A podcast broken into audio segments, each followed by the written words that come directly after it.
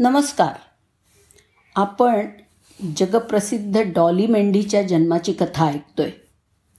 गोष्टीचं नाव आहे जगप्रसिद्ध मेंढी डॉली भाग दोन. डॉली हा प्रौढ सस्तन प्राण्यापासून घेतलेल्या पेशीपासून तयार केलेला पहिला क्लोन होता. डॉलीच्या जन्माने हे दाखवून दिलं की अशा परिपक्व किंवा टर्मिनली डिफरन्शिएटेड सोमॅटिक सेलच्या केंद्रकातली जनुकं. अजूनही भ्रूण किंवा टोटीपोटेंट स्थितीमध्ये परत यायला सक्षम असतात. टोटीपोटेंट पेशी ही एक अशी पेशी असते जी नंतर प्राण्यांच्या कोणत्याही पेशी प्रकारामध्ये विकसित होऊ शकते. डॉलीच्या अस्तित्वाची घोषणा बावीस फेब्रुवारी एकोणीसशे सत्त्याण्णवला करण्यात आली.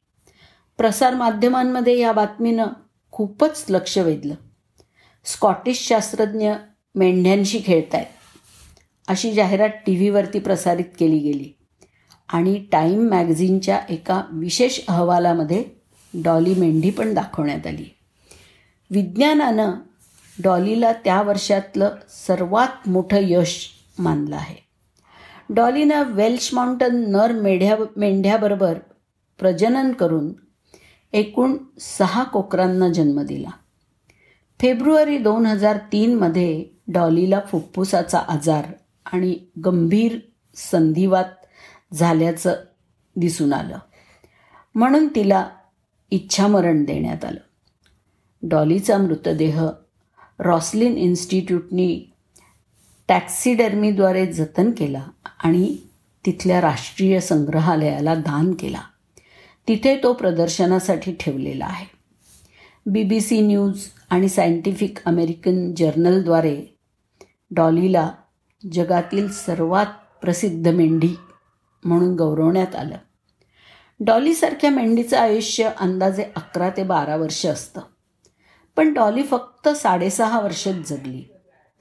तिच्या जन्माद्वारे क्लोनिंग यशस्वीपणे दाखवल्यानंतर डुक्कर हरिण घोडे आणि बैलासह इतर अनेक मोठ्या सस्तन प्राण्यांचं क्लोनिंग करण्यात आलं.